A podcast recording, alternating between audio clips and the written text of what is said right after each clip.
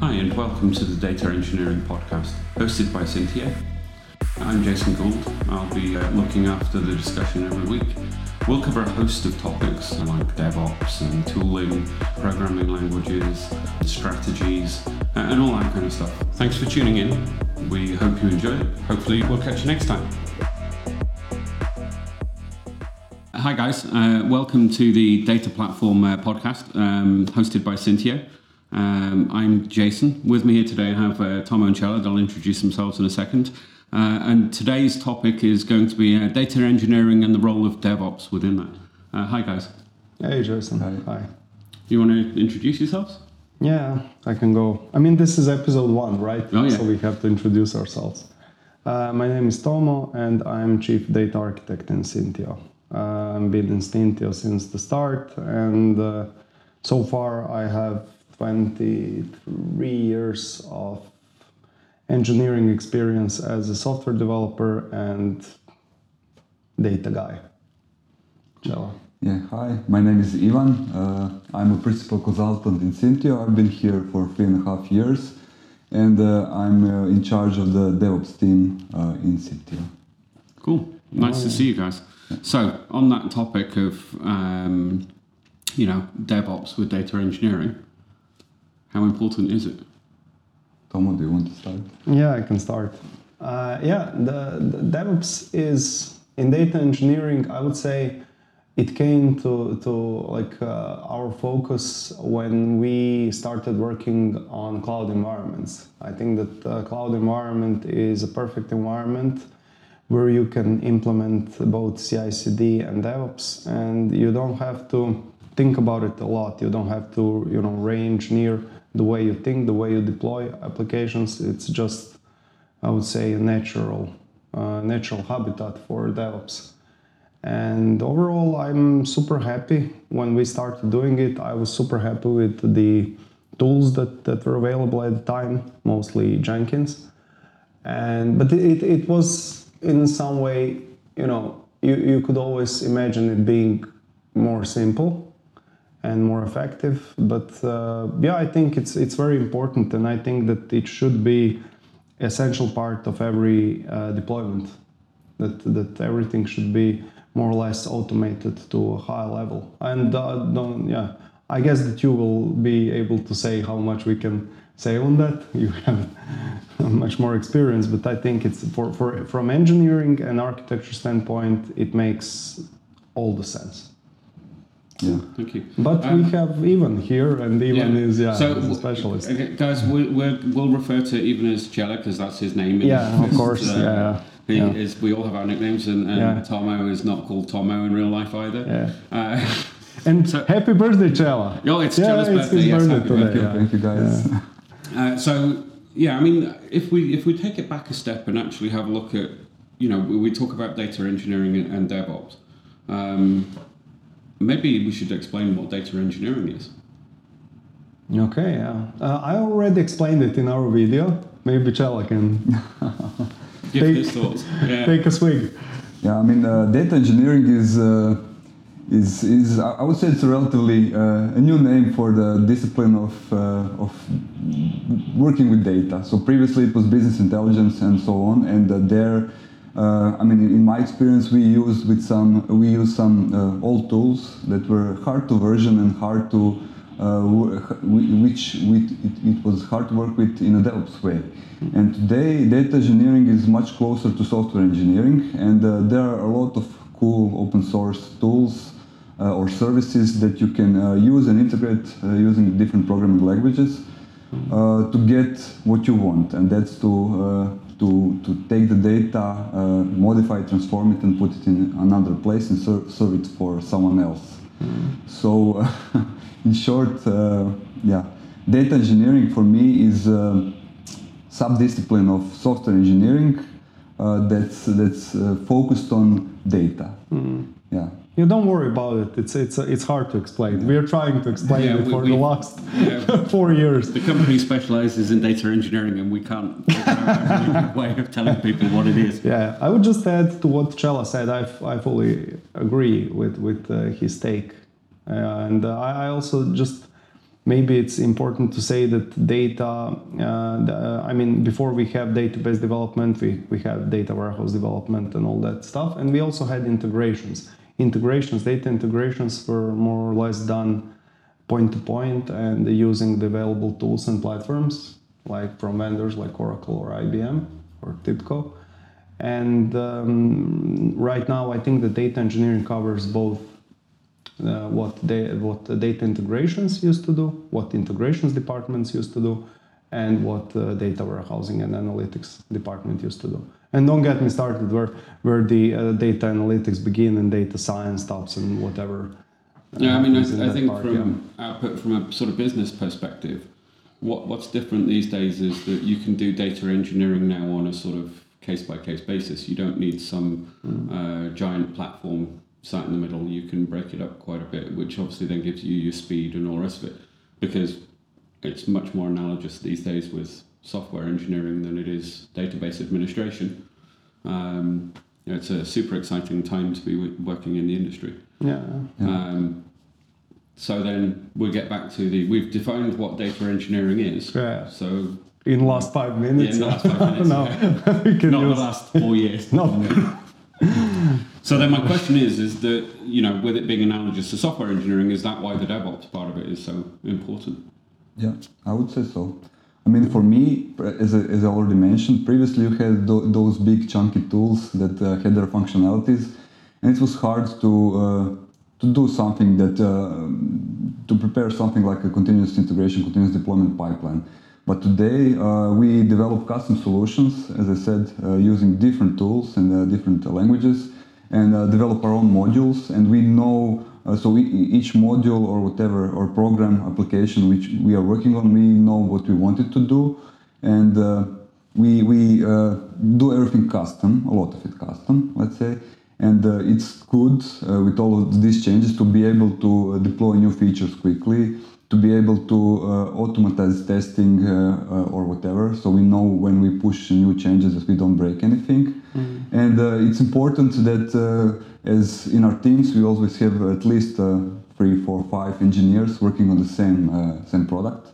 Uh, it's great. It's and uh, very important for them to be able to work uh, without affecting each other, and uh, so each of them knows who made some kind of change, why it was made, and for all of them to have a overview of, of what be, what's being done there. it's not anymore that everyone's working on their own chunk, on, on their own part and uh, just on maybe some business logic here. Apart from business business logic, we are working on a lot of uh, application features, and uh, that can change a lot. And it's uh, it's very important uh, to to keep some kind of control of the, over that. Mm-hmm. Yeah. So you support basically with that kind of work, you support federated development as a concept. Yeah, that's true. Mm-hmm. And and the great part which I just want, maybe I already mentioned it, but I will repeat myself because I'm old and I, I'm allowed to do that. But deploying infrastructure components, I mean, you could do that since the uh, since virtual machines hit the market. You could always configure and run virtual machine, but um, running uh, managed services on cloud is something that you you use from time to time. I would say more often than not and being able to deploy both those services and configure those services uh, based on the specifics of a use case, it's it's super cool. I think that's really really important. Not only super cool, but it it uh, it can. Uh, uh it can improve the time to market very very fast. So mm-hmm. uh, especially in our part of work, so which before you had uh, some kind of server or whatever where you deployed the tool and you were just working on it. but nowadays as I said, we use different tools and uh, build these different custom solutions. So it's very important for us to be able to uh, to deploy the whole solution along with infrastructure, test it, see if it works, and uh, and change it, modify it, scale it. Uh, not having to wait for uh, some administrators or someone or someone's approval. Uh, for a month before uh, change can be deployed because otherwise our agile way of working would be very slow and very inefficient. So that was something I was going to mention on that topic was that you know so then for for somebody who doesn't know about this sort of uh, relatively new concept, um, previously you know you would have had a tool as you mentioned from IBM, Oracle, or TIBCO or whatever, and your development, if you like, your creation of value would have been done inside of those platforms. Whereas I get the impression nowadays that's very much more a case of, you know, you write it in Golang or Java or Python or whatever, and it, it's effectively is a separate application itself, program, system, whatever you want to call it. Yeah, that's true. I would say that uh, on the projects that I've been working on, we've been basically reinventing uh, the building the whole new application from start that can accommodate all of our needs and work uh, better than those old old solutions and old programs that you had, which uh, you could modify in, in some way, but very hard. And uh, nowadays, as you said, uh, you build different boxes and modules that do all the work that you need. And uh, you, it's important, uh, since, since you work in an agile way, uh, that you, you form some kind of hypothesis, test it, and uh, try, uh, try to code that, uh, deploy it, and if, you're, if you are satisfied with that, proceed with the development and push it to production. So we, we mentioned cloud there, uh, and and obviously a lot of people might not be aware, but it, you know, if, if you want to do DevOps in cloud, how, how does that work with you using you know serverless functions and stuff like that?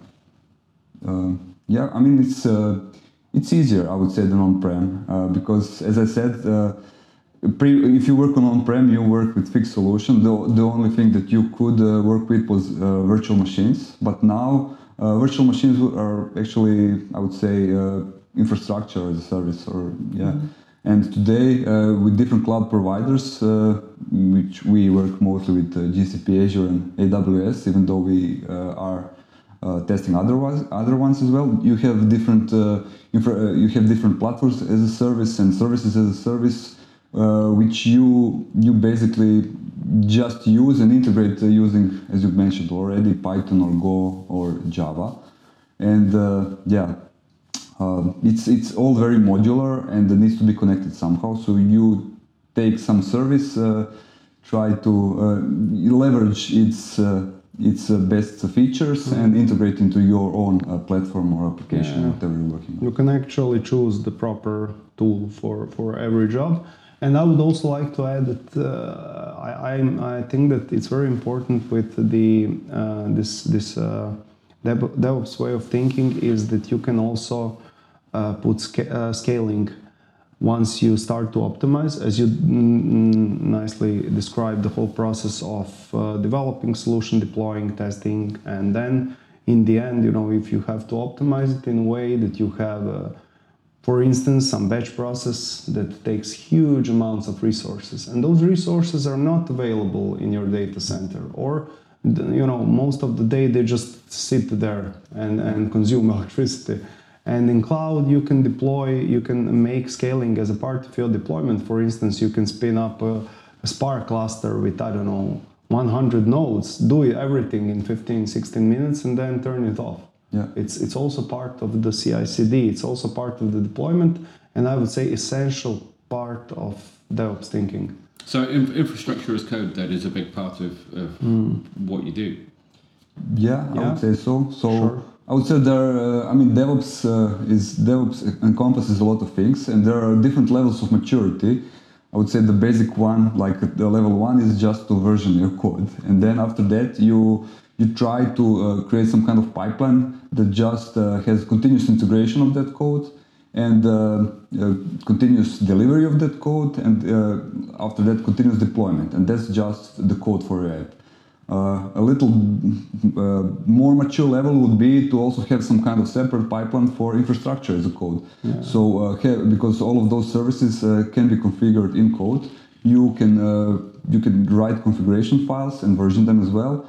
And uh, as the same way you deploy the application, you, you can deploy the entire infrastructure and that can be a separate pipeline. And then uh, once uh, your product and the whole team are mature enough, you can merge those into one and have just one big pipeline that uh, manages both the code and the infrastructure, and uh, does changes and uh, testing and so on automatically. And then that goes back to the point Tomo just made of being able to fire up a whole infrastructure, do your job with it, and get rid of it. So you're no longer even the point of consuming electricity, but you don't have to buy all of those servers in the first place. Yeah, sure. And you, and I mean, the thing is that you will never get them to run, you know, in, in an optimum way. It will either be, you know, not enough power or just just laying there sleeping, I Yeah. being idle. So and none of those things is something that you want. But that's that's another topic. It goes more to why you should use cloud if you don't have Yeah. very good reasons not to. Uh, but yeah, consumption wise and, and everything. But that's some other topic, I guess. And this this one is is um, CI/CD is really really good, and, and I think that uh, also even Trello. Uh, what uh, what are the tools that you prefer? I mean, I have uh, from when I started using Terraformer and looking at it, I liked it immediately because it's kind of s- s- separates um, all these p- parameters and configurations from the execution from the building, which I think is beautiful. It's just super super uh, visible. Are there any other tools that you are currently using or like using or things that should be also? I mean, we for uh, we use Terraform uh, very often for provisioning. Yeah, uh, it is. I mean, it's still a it, it's a relatively new tool. It's still not uh, mature. It's still not in the 1.0 version, but it has a lot of uh, not plugins, but additional tools that support it uh, to to to help you uh, build those Terraform like uh, Terragrunt, right? Terragrunt, uh, TerraTest, and so Terraformer, and so on. Uh, that's but that's mostly what we use for uh, for deploying resources. Uh, different cloud providers have their own methods to do this, uh, but using Terraform uh, helps you build like a cloud cloud agnostic pipeline for uh, provisioning. So it's it's very good to use it, and it's uh, it has modules for uh, lots of different uh, cloud providers, and not only them, but uh, different. Open source services or some integrations that are available there. So you can do everything in that tool. And uh, with the cloud providers services, for example, ARM for Azure, you're locked in for that one service. But we use different other tools uh, in our uh, CI/CD. Uh, do you call it? Um, environment, uh, for but for different reasons. For for example, for automatization, as you mentioned before, uh, we started with Jenkins. Which is uh, which doesn't have a serverless uh, component, so you have to have it installed. But uh, nowadays, uh, when we work on different cloud platforms, we usually use their tools. For example, uh, uh, Azure DevOps pipelines for Azure, um, Cloud Build for GCP, and so on. And uh, since uh, internally in our R&D, all of our code is versioned in uh, GitHub, we use GitHub Actions to build those pipelines as well. Apart from that, yeah, we use different tools, but uh, most of it is uh, custom. Yeah. Okay, super. And how would you uh, like uh, today, if you were giving someone the the uh, like the career advice on does he want to go in either DevOps or software engineering? How would you attract him to go DevOps way? I, I mean, I, I, I would not try to attract him. For me, it's very tight. Uh, for me, uh, if you want to be a good software engineer or data engineer, it's it's important uh, that you know uh, DevOps because uh, that actually uh, you, you have to understand to build a good DevOps pipeline or um, uh, provisioning uh, pipe, uh, provisioning pipeline or whatever. You need to know your application and uh, only only the, the developers can actually build the good pipeline with uh, the tests they uh, need that uh, they know that need to be run uh, for the application to be tested properly. Um, yeah, and uh, it, it's important uh, if you want to take complete ownership uh, and be uh, be in charge of your application. It's important that you build it. You know, uh, it's it's uh, it's good. I mean, it's always good to work with other DevOps engineers that are uh, that have more knowledge about it. yeah, uh, maybe for certain technology Yeah. like Hawk or something like and that. th- yeah. that's how I've been working. Uh, I've been working with different uh, Dev specialized engineers and trying always tr- trying to learn from them, uh, pick up their best practice, and then uh, always I, I would. I mean, if I started working on something new, I would want to be the one that builds that CI/CD pipeline. Because only I could, uh, if I built the application, I could uh, know what needs to be tested uh, and uh, how to deploy it and when. Yeah. I So- like your answer. Yeah, that's that's. It uh, is, and it's good that I think, um, and, and it's something I think is absolutely key is that actually all, all the software engineers understand how to deploy their code. Absolutely, you have to build your own code. Yeah, Uh, and, and what sort of stuff it runs on and all that kind of stuff. So multi-skilled. So if I go back just a little bit, and, and what I'm hearing um, from what we've discussed is maybe we have a better definition of uh, data engineer. yeah, okay. Uh, do, do we then just say that data engineer is a software engineer that specializes in, in data yeah, and, and the moving of data around between systems? yeah. I So it's a software engineering proficiency. Okay. Um, and obviously, as anybody who works in the software industry will know, people specialize in stuff. You, you can't, it's such a big field, like, you know, any kind of engineering, you can't know everything. So a data engineer is a software engineer specialized in making sure the data gets to where it needs to go in the right format at the right time. Yeah, that's great. I mean, this is the, Four years the it took us to shortest so far. Okay, so right now, Should yeah, write this down is like, yeah, yeah. Well, we have it recorded, right? So, yeah, Cool. great, and then, of great. course, when you look at it from a software engineering perspective, you know, um, the ability to uh, use infrastructure as code and all of that kind of stuff obviously um, makes it far easier to set up environments, tear down environments, which is super important when you go to test it. Because it doesn't matter what you sort of do, um, and my sort of 30 odd years of uh, software engineering comes in here is that there is nothing, a production like system, the only production like system you have is production. exactly. Yeah. Um, whereas if you're sort of using a DevOps approach to it and you're using the same uh, routines to build your test environment as you do to build your um, production environment, well, then you've got a system that uh, certainly from the end to end of the data pipeline um, should be identical. Exactly. And I mean, if you automate your uh, incremental deployments and your initial deployments, whatever, I mean, uh, you just move it to, uh, from humans performing it to computers, and computers do not do, you know, they don't make mistakes, the same ones that, that you would do by manually deploying uh, the stuff. But what I'm interested in, Jason, and you can maybe answer it for me, in huge organizations, you have been working in, in some of the biggest ones. Uh, Is DevOps something that is considered um, purely engineering skill, technology, or is DevOps uh, like also try to be implemented as a business value or a business I, I think it methodology? depend, depends on the company. So um, in in some, it's just engineering. Mm-hmm. Um, mm-hmm. but I think anything you look at that is just engineering mm-hmm. is a mistake. Because effectively, you know, the, the end goal of an organization is to improve the service to the customer, increase revenue, whatever the goal might be. If your software engineers, DevOps engineers, data engineers, whatever they might be, don't have those same goals in mind, then you're always going to not produce the best system for what you want it for.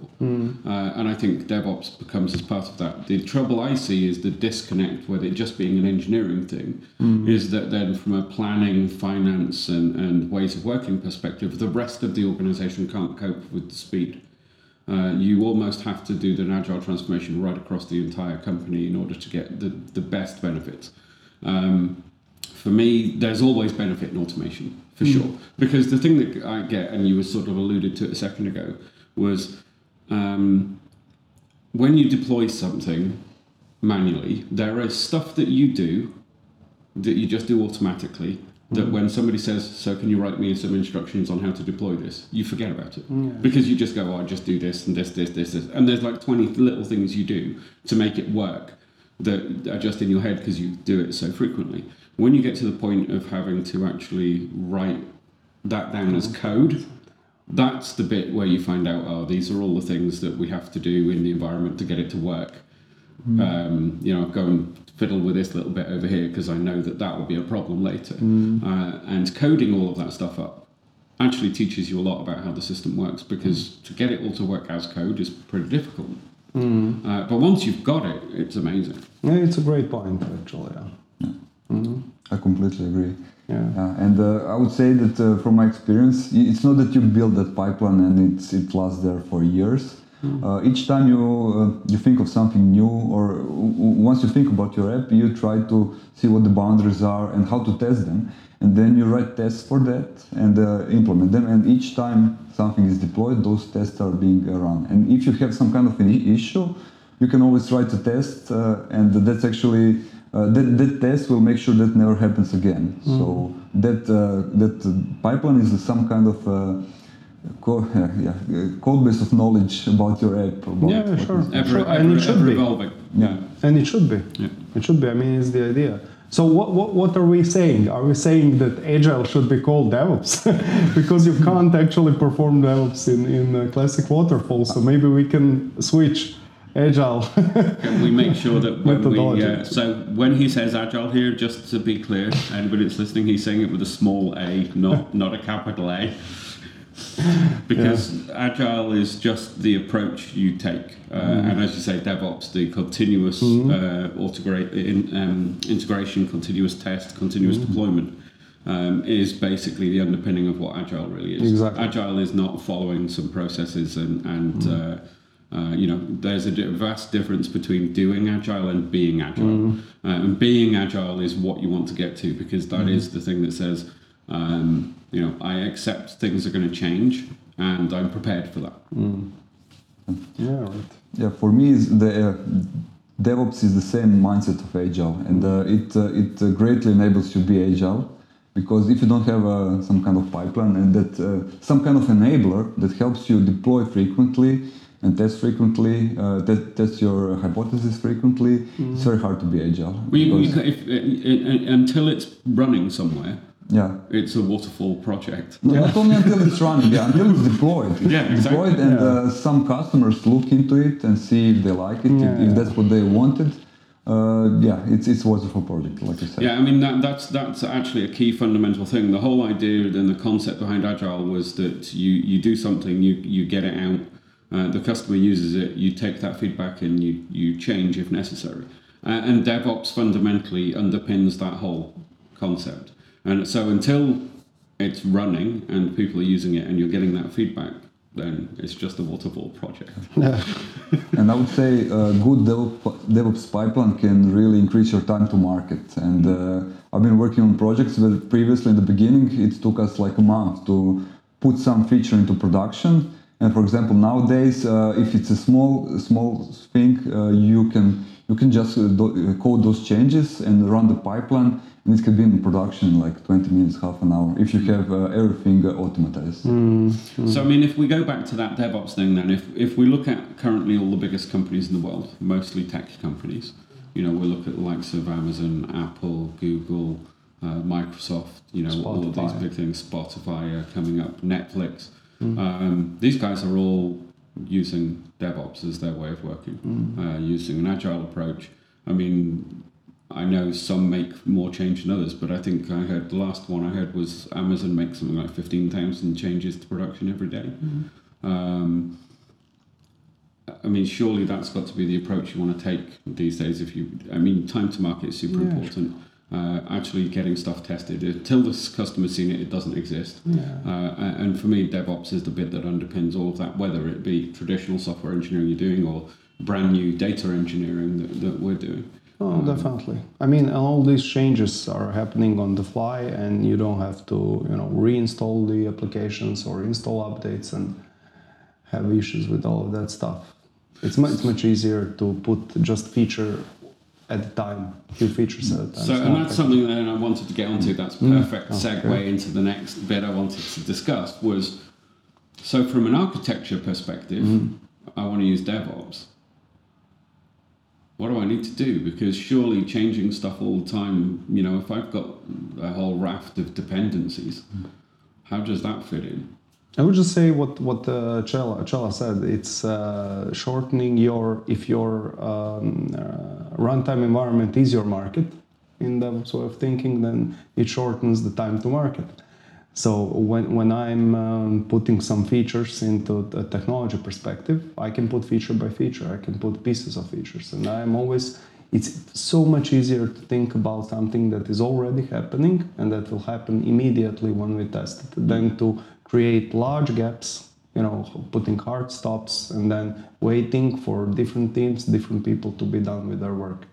This so, is, so can I do DevOps? You know, say, say I'm a, a- big uh, traditional company, been running for you know a few decades now, got some legacy systems, some core systems, you know, a whole bunch of stuff, as most big enterprises do. They've been around for a while. Um, you know, c- can I just start doing DevOps in my architecture right now, or do I need to decouple the architecture, or Yeah, sure. I mean, you, you it would be perfect if you start with DevOps way of thinking, which will lead you to decoupling your architecture. Whenever you remove these hard dependencies, it's much easier or quicker. Hmm. It's easier because things are working, you know, with their own scope, with their own features, and there are no hard dependencies that are going to be broken each time that you put put uh, one of the services down or on hold while so so so? Then I, I would say that um, you don't have to start with a decoupled architecture, but sh- certainly that should be the goal. of course. Because you can't change stuff quickly where you have to manage loads of dependencies because that's what a lot of companies face is Mhm. it's not actually the coding that takes time it's the tightly coupled architecture Exactly. requiring huge amounts of Exactly. testing and everything else Uh, yeah, and and uh, this is uh, impact analysis are are were the longest ones in, in the old way of Mm. developing stuff. Impact analysis will take, you know, whenever you would put a new feature, it would take you like maybe a week to come up with a new feature and to think about uh, what what uh, you actually need to do, where will you put your code, what you have to do with the data that will be affected by it, and then you would start impact analysis on the system, and that would take a month. Hmm. So in the best best possible scenario, it would be out in five weeks. No but in most companies as anybody that's worked in a giant enterprise will say it's normally tens of weeks Exactly. yeah. uh, I was very optimistic yeah, yeah, and using the best possible scenario that I encountered. So, yeah. Yeah, uh, and that's the, for me is the terrifying thing about it is that you know we don't have more companies going uh, using this way of working and see it maybe as even as an overhead. Uh, where the reality is is that actually encouraging you to decouple, uh, automating everything is going to give you the, the biggest bang for your buck. So if I'm sat in a company that has lots of let's say suboptimal legacy systems, then what's my approach? Should I should I try and modernize those systems? Should I try and replace them, or, or what? You know, when I'm looking at trying to go DevOps, what, what's the approach to take? What I would do is, I mean, from architecture standpoint, not not necessarily from DevOps standpoint. What what I would do is I would just, you know, first decoupling that I would do, I would decouple data from the technology. I would pull out your data from these legacy uh, applications, which would definitely make possible for uh, new uh, design, new new architecture, and new deployment. And then automatically, when you're starting with developing like new microservice or web service or mobile app that is using the data that you created in, in legacy source systems, then you, you should start immediately with the DevOps way of thinking and developing and deploying. Cool. So that, that What was would you say, Ivan? Oh, I, I just wanted to say that for me, uh, the biggest uh, obstacle in the those all uh, th- those ways of companies is the organizational uh, culture, because you have on one side we, you have some uh, infrastructure team that works. Uh, in, in its own silos, and then you have the developers that work on their own silos. And like Thomas said, they develop something locally, it works, and they just uh, give it to them to deploy it to to the real infrastructure. And that's uh, uh, first of all, you get suboptimal applications. Second of all, it's they do not really collaborate as they should, and uh, that's why the, that process is so hard. So because in today, when you work in cloud and uh, in most modern workplaces, people to, uh, uh, try to build self-sufficient teams. Uh, which DevOps is definitely uh, one first step towards uh, towards some kind of data mesh where you have teams that can do everything and own the entire product. DevOps for me was some kind of first step where the infrastructure guys and the, the, the software developers work together Exactly. and uh, on, the, on that application and try to uh, do come up to, with the best solution. And Yeah, uh, sure. when they work together and understand the, the problems of each other, uh, then they can uh, develop something like that and develop a pipeline that can optimize uh, both the software engineering skills and the infrastructure skills. Cool. So Fully that- agree with Trella. Fully agree with that example. I didn't want to go that way uh, of, of uh, past uh, where, where uh, the only thing that was decoupled was people who were working on, on different systems, different part of infrastructure. Uh, but definitely, I agree with everything you said. Yeah, it's, I mean, obviously that's bringing people um, together. a perfect tar- cloud's the perfect target for all this kind of stuff. You know, Yeah. it's all It's easiest. scalable. It's all. It's all- perfect because it's easiest to, to do so. So if I if I don't want to go cloud, then what are my other options for sort of DevOps ways of working? But I mean, for me, it's it's not really uh, you know game. ch- Um, what do you call it? Something that breaks. yeah, a game breaker or whatever. You can deploy. Uh, you you can have DevOps on it's not a deal breaker. That's a deal breaker. Yeah, that, that was Yeah. the word I was looking for. Uh, but you need to have an infrastructure and use the tools that enable it. For example, you need then you would need to have some kind of uh, Jenkins installed on premise, Mm-hmm. some kind of automatization tool that you could use to build those pipelines. Uh, for application deployment, then you need uh, you need Kubernetes or something where you could uh, deploy those uh, apps. Uh, And those are cloud native apps that we're deploying Yeah. on there. They run on cloud or on Exactly. Yeah, Uh, yeah. I, I think that containerization and uh, uh, applications uh, deployed as uh, Docker containers give you actually the perfect case for that because Yeah. it, that that's the same. I mean, whenever you create something that is cloud agnostic and cloud native, that uh, usually means that it can run on-prem too. That's where I was going for, and that's something where we strive to to build something cloud agnostic, and you could say on-prem agnostic as well. And then if you you can deploy it on-prem as well uh, without any issues, and you just need uh, some kind of uh, VMs or whatever, uh, bare metal where you can install all, those tools that you need and uh, run the tests, uh, deploy, and so on. I mean, you, you can do the same thing you do in cloud, but you just have to set up the, the, the similar environment. I mean, cloud is not magic box. You know what's happening there. All the provision and managed services are just, you know, different orchestrations of, of uh, application runtimes. You can do that, of course, if you don't want to go to cloud. And as Thomas said, it's easier in cloud. It's uh, better organized. You have Yeah. everything in one place. It's easier. Yeah, That's it. uh, but Nothing but you can do it on prem, uh, albeit much harder. You know. Mm. So cloud first. Yeah, sure, sure. I mean, if, if you cloud want to, first DevOps Well- enabler, you hit it heard it here first. yeah, I, I would, I, yeah, I, but I would, I would also go go like this. So, um, I mean, we have to be realistic. Some companies want to go to cloud, the others don't want. I am, I'm okay with both. The thing is that uh, when you want to try something, when you want to test some, as as Charles said, hypothesis or some case, or you want to test. I mean, usually what I want to test is performance. I want to see if my, you know, I have to perform some some um, data wrangling or something like that. I want to see if that's possible. What I would do, I would go into cloud because there I can test it immediately, and then I have benchmark. I have all the data that I need. I have code that is running in POC mode.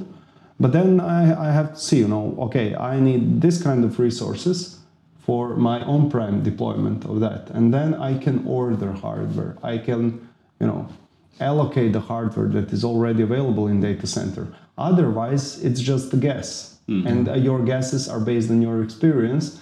So that means that you always have to have some experience, you know, guru that will say, okay, guys, this will be a good environment for you, or it, it's or, or like you know half witchcraft. But I would say even then, it's if you had the best guru, even then it's uh, just a guesstimate. and uh, I mean, for, for example, I, from my experience, when you try to set up some kind of big data environment on-prem, uh, if you work in a big company, it uh, so the, the entire setup, the ordering, uh, like uh, dimensioning and so on, it, it lasts for a long time. And then you you uh, once you set up the infrastructure in six months or so, and you start with your uh, proofs of concept, then it's underutilized for a long time. And uh, you develop stuff and it goes to production, and after some time, uh, it's great. The, the applications are great, and then in six months' times, uh, when you, once you start developing new apps, it's uh, it's, it doesn't have enough resources, so you need to upgrade it, and uh, that process can then again last for six months.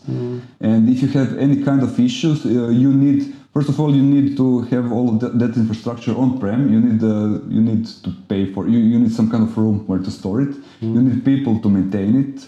Uh, and so on. And if you need, want some upgrades, uh, you need to do it manually. If you're working in cloud, you don't have to worry about anything like that. Yeah, sure. And I mean, even if you're working on prem uh, by using, you know, uh, Kubernetes cluster, you can address the scaling issue. Yeah. It's not it's not a problem. So you, you can have that that elasticity that you want to get. But uh, as I said, I would always use cloud for uh, prototyping. Always. Cool. Um, so we get back actually then to our DevOps Yeah, yeah. topic and elasticity. um, and how important are those things? Do, is there any relationship between elasticity and, and working in a DevOps way? Or containerization? I mean, we've spoken about that quite a bit as well. About elasticity, uh, I would have to think about it, but containerization definitely. Uh, Just through sheer, sheer simplicity of deployment, if nothing Mm. else. yeah. Yeah, sure. Yeah, but uh, yeah, I mean, uh, you can use uh, containers for lots of stuff, for setting up, especially for testing, for example, in those CI/CD pipelines. But I mean, if you deploy your app as a container, uh, you build it as a self-sufficient environment with everything installed on it, run all those tests, and if it works there, you're certain it will work everywhere. And uh, that's why it's it's such a good uh, technology to use. I would Because it abstracts the runtime environment That's away true, from the yeah. infrastructure. Yes, yes, exactly. Yeah. Cool. Um, anything else we want to say before we uh, before we close off our first uh, podcast? For the first podcast, no, I'm I'm actually looking looking forward to, to the topics that are coming up, in the next ones. Uh, I, I like this format Cool. a Cool. lot. Yeah, I mean, I, I think we covered everything uh, apart from building our own uh, CI/CD pipeline. Mm, I would say uh, continuous DevOps is not something that you do at once. It's a journey, and you you try to see where you're at. You try and you try continuously to improve, improve your maturity and try to improve the time to market. Uh, try to get that pipeline to run uh, to, to deploy to production every day but uh, it's not something you'll you'll get from day one it's something that, uh, that you and the entire team have to work on you have to grow and uh, in the end eh, not in the end but after some time you get to that level And you- adapt yeah, and along the way. You have to adapt along your way. As as uh, Chala said, you know, these are all quite new technologies. Not all of them, but for instance, Terraform is. So then, you know, either you will go with your head through a wall and try to force it to do something that shouldn't be done, or pair it together with, for instance, Cloud Cloud Build or some other tools like Terragrunt or Terraformer. So the the, the key key thing I heard there was you don't need to do it all on day one. No, yeah It's it's a journey, but you have to um, start. But you have to take Yeah. the first step for Yes. sure. Every journey starts with the first step, but you Sure. don't necessarily have to have everything in place Yeah. beforehand. yeah Um, so learn as you go and, and all that kind of stuff. Yeah, Cool. first step or a first jump. It depends where are you. you know, Yeah. for- Well, and there are many dimensions, I would say, to DevOps, uh, from uh, from the app uh, development pipeline to the, as we mentioned before, uh, the infrastructure pipeline. But I would say also a culture mindset as well, Yeah. To try to get your team to work in that DevOps manner and try to uh, the whole company actually that it understands how you work and how you develop and how fast you can develop uh, new features and uh, what it encompasses. And a, key part of that then is that decoupling. So any of this sort of scaling frameworks and everything else are effectively Yeah. encouraging coupling. Uh, so that's one of the things that, for me, in my experience of uh, big enterprises, anytime you try and scale something up, what you're trying to do is solve a giant problem. Um, actually, what you need to try and do is solve small problems because Exactly. it's easy to solve. Big Yeah. problems are tough to solve. Yeah, sure. So um, descaling stuff, decoupling, uh, and sort of using that automation journey, whether initially it just be automating your build or automating the infrastructure and everything else, it's a journey you need to go on, and it doesn't all have to be done on day one. Yeah. And big problems usually consist of several hundred small problems. It's Exactly. never one problem. Uh, I always had that very uh, architecture chat. The first time I became an architect at work was, um, you know, you'll nobody will never know who you are, but don't try and solve big problems. Break them into small problems and fix them. Yeah, sure. Cool. Yeah. Well, thank you very much, guys. I, I, I Thank you. also am looking forward to the uh, the next one. Um, if if anybody here does manage to listen and um, more interested, you can uh, certainly visit Syntio at uh, syntio.net. Uh, come along, have a look at our site, see what we're doing, uh, and we'll speak to you again. Thank you. Yeah, thank you. Thank Thanks, everyone. Bye.